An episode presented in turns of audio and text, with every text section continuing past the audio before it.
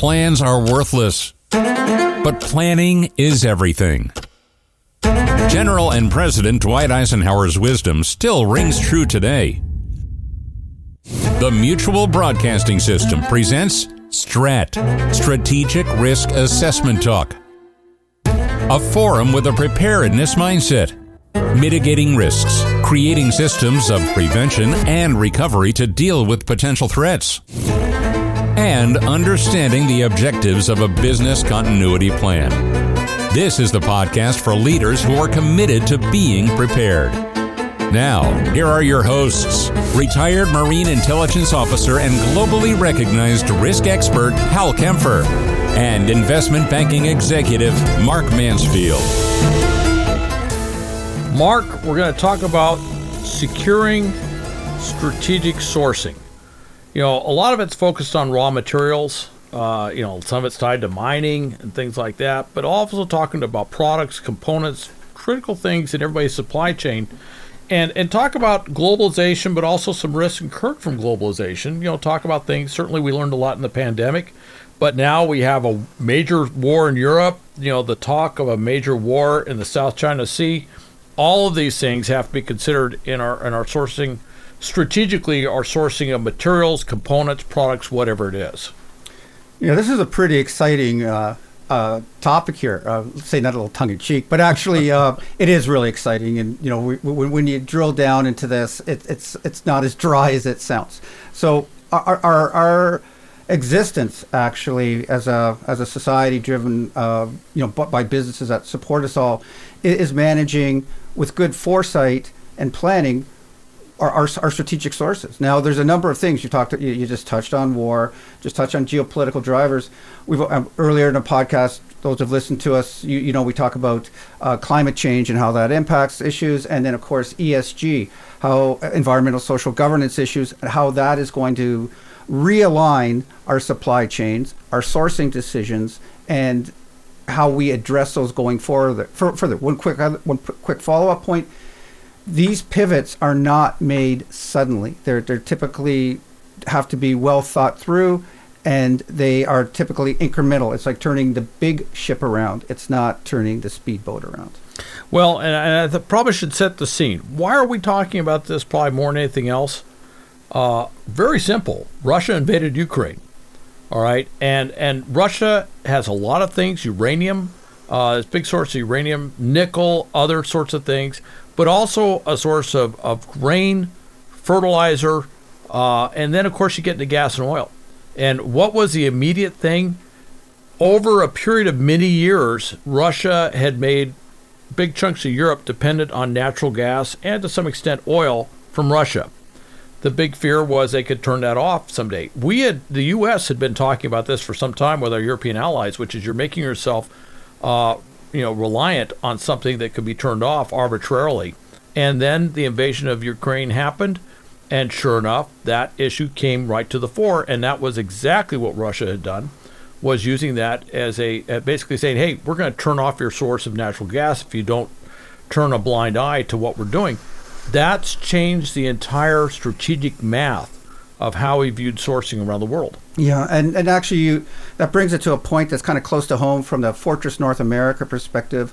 Uh, you know, one we are going to talk about the you know the shift to the EVs and so forth, but let's just talk about the fuel, the the, the, the, the depends dependence on fuel. Uh, I you know I, I hate to say that I do not agree with uh, some of our Canadian policies in terms of not advocating the pipeline growth that we should have to be supporting our, our Western alliance. So that, that that played right into the point you're making about uh, setting ourselves up to be somewhat crippled, possibly, but you know we are recovering. But again, and again, it goes to the point: none of this, whether it's a pipeline, whether it's redundant sourcing for critical fuels, materials, it, it can be executed uh, or pivoted upon immediately. So we, we, we must come up with a planning matrix, which we will come to momentarily.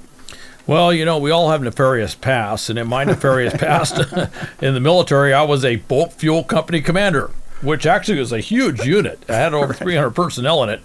But uh, so I spent years focused on bulk fuel issues, and one of the things with pipelines is what an incredibly uh, you know reliable and and relatively safe, and I mean that from an environmental level too, much safer way of shipping uh, products. And we sometimes say bulk liquids too, because you know there's a variety of different things, Right. but but uh, it's a safer way to do it. And I'm I'm with you on this. I I think every time they say, oh no, we don't want a pipeline through here, and they're talking about the fear of environmental damage, it's like really because the alternative is to put it on rail cars and or, or trucks, which is even worse.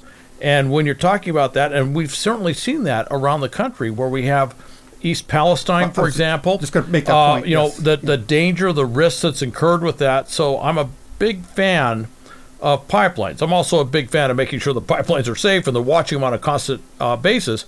But I'm a big fan of putting in pipelines. I think you know both both the Canadian government, but also in, in North America, the U.S. government as well, has has backed off of doing some of this pipeline stuff, and I think that's put us at a strategic disadvantage. Yep, and and to that point, the liquefied nat- uh, natural gas that was required just on the heels of the Russian invasion to support Europe, which was at great fear. Now, fortunately, the winter wasn't as draconian as they thought, so it bought us a little time. But we should be moving. LNG is a viable alternative. Call it a bridge until uh, uh, you know to, to bridge us to the future, while we get an EV infrastructure established, which is going to be, frankly, decades. We should pivot uh, you know, pipelines. We've covered that.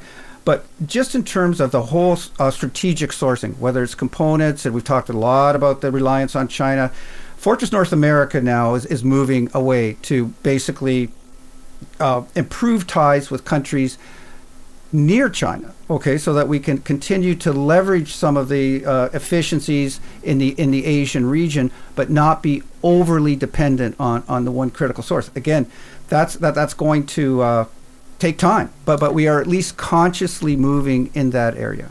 Uh, by the way, with uh, with uh, uh, the LNG tanker thing, uh, another thing is I, I can't tell you the number of times I've done tabletop exercises stuff on terrorists trying to take out an LNG tanker, and everybody's fearful of that. And I mean, certainly there is a risk incurred, but if you if you and and I say this to anyone who has ever tried to come up with a plan to take out an LNG tanker, it's not as easy as you think. Uh, there's actually a lot more that goes to that. So uh, there was a sort of oversimplification of the risk incurred with that as compared to the benefit.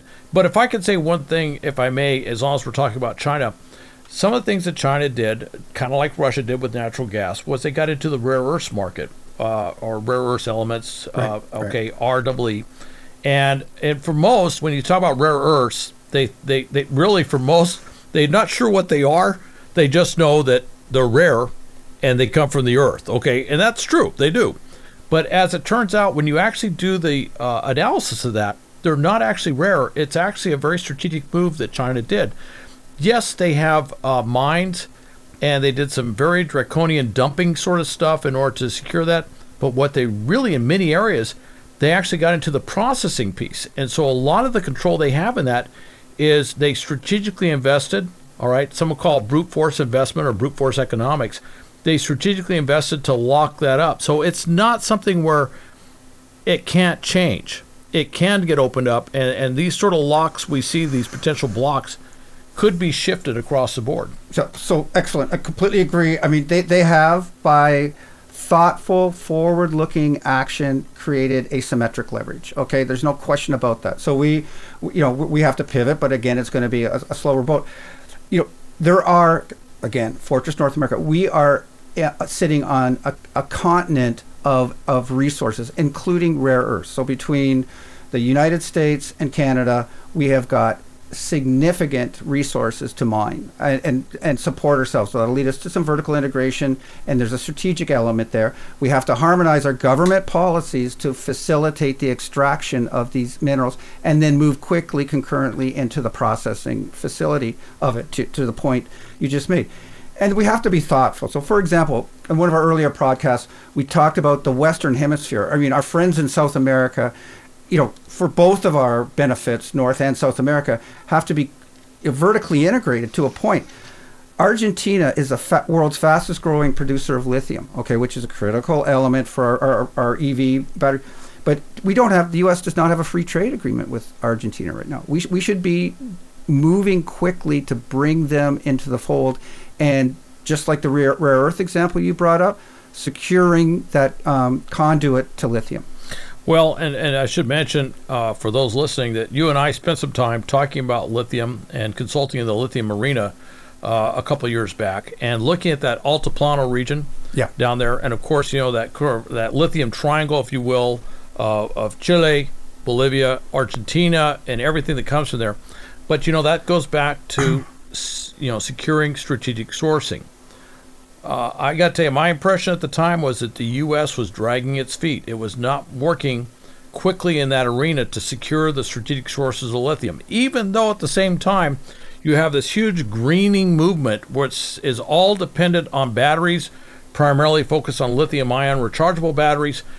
Uh, we weren't securing uh, lithium. In fact, for a long time, that wasn't even a critical uh, ma- material that was listed as something that we had to do. And certainly, what I saw, not just in South America, but I also saw this in North America and Mexico, was uh, China stepping in and making strategic investments in securing that. Bolivia has the largest brine deposit. You know, uh, the the the Salar de Uyuni area up there has this huge uh, brine lithium uh, area that they can that that is will has not been really you know fully exploited uh, to any degree, and it kept going back and forth. The Europeans are stepping in there, the U.S. is stepping in there, China's in there. Well, at the end of the day, China ended up securing it, and that is something that I think we let slip through our fingers because, frankly, that's something that we have to have. So, so yeah. oh, So again, agree with you. A lot of what's gone on historically, particularly in North America, has been you know. Again, let's go to your power example with the EVs. Um, a, a regional appreciation, not not necessarily shared on a federal level. That, that's shifting. Okay, so now it's becoming we are appreciating appreciating it on a strategic level, level recognizing the importance. So, for example, uh, again, not to pick on China, but just to illustrate in, in objective terms what they've been able to accomplish. With their land and sea partners over the last decade, they've appreciated a 74% increase in trade. Okay, now that's that's been very conscious. That's that's been by design, as they say. Now the Belt and Road Initiative, which we refer, referred to before, uh, is, is is part of that. But it's also you know also hobbling some kind of Pakistan and Laos. Laos are now facing uh, government uh, uh, default over the deal structures that were introduced. So again, can the West do better? Uh, I would like to argue yes. And can the West must do better for our own strategic benefit with uh, uh, our our overview? I would again say most definitely. We, I'm going to go back to you. We have, we have some practical action steps that should be considered here, and um, I'll, I'll let you lead off with that, and then I'll follow up. Well, as long as you mention Belt Road, that is a very, uh, if you want to say brute force investment, if you will, brute force economics. Right. That that entire thing was uh, pretty much state directed investment for strategic reasons. Very smart. Uh, it did secure strategic sourcing uh, for for China. Uh, of course, the other part was it kind of ignored the basic economics, the fundamentals, if you will, uh, of how that's done. And and you may, rec- you know, I just spent uh, quite a bit of time in South Asia.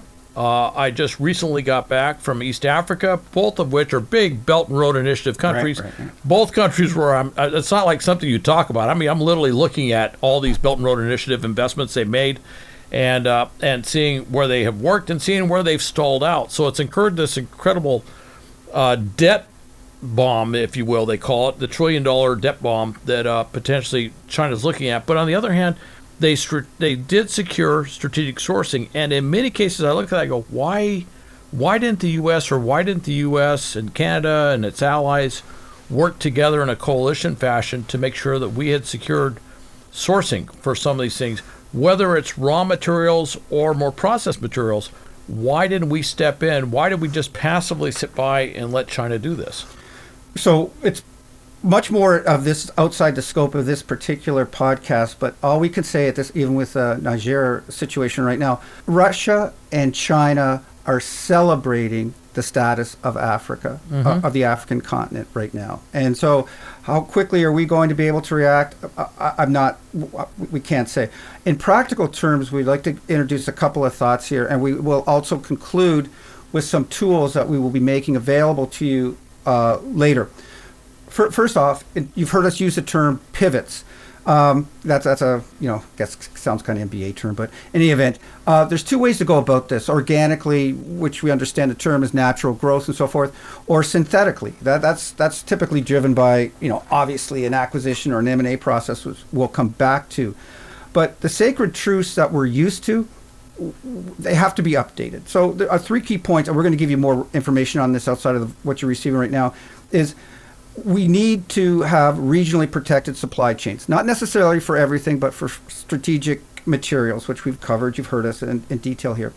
We need to have redundancy in the supply chain and critical manufacturing, as well as manufacturing technologies. And you're seeing a lot of that, you're reading a lot of that, or hearing a lot about that in terms of what technology we're willing to export, which is, we're going to talk about that in another uh, podcast. And in the vertical integration, of, of for materials and components. And again, to our that goes back to the secure sourcing. There's a Venn diagram here of business continuity, risk mitigation. You hear us talking about the strategy, the elements we just discussed right now, and then that's good stuff. How do you take it from a whiteboard and actually make it happen? And that's where the overlay of investment banking experience is key. Whether you should be divesting, how do you fill that gap through an acquisition? How do you mitigate risk? By hardening your portfolio, uh, you know, with with the proper tactical banking moves that fit into a, a, strategic plan of action.